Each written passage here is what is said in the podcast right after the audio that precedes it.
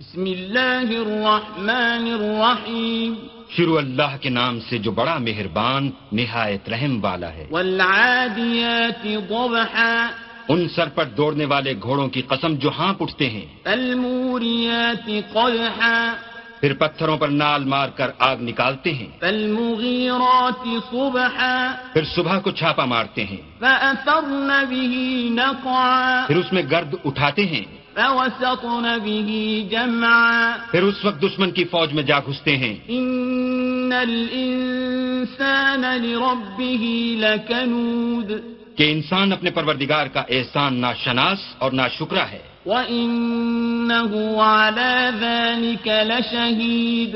और वो उससे आगाह भी है وإنه لحب الخير لشديد वो तो माल की सख्त मोहब्बत करने वाला है أفلا يعلم إذا بعثر ما في القبور क्या वो उस वक्त को नहीं जानता कि जो मुर्दे कब्रों में हैं वो बाहर निकाल लिए जाएंगे وحصل ما في الصدور और जो भेद दिलों में हैं वो जाहिर कर दिए जाएंगे إن ربهم بهم يومئذ لخبير बेशक उनका परवरदिगार उस रोज उनसे खूब वाकिफ होगा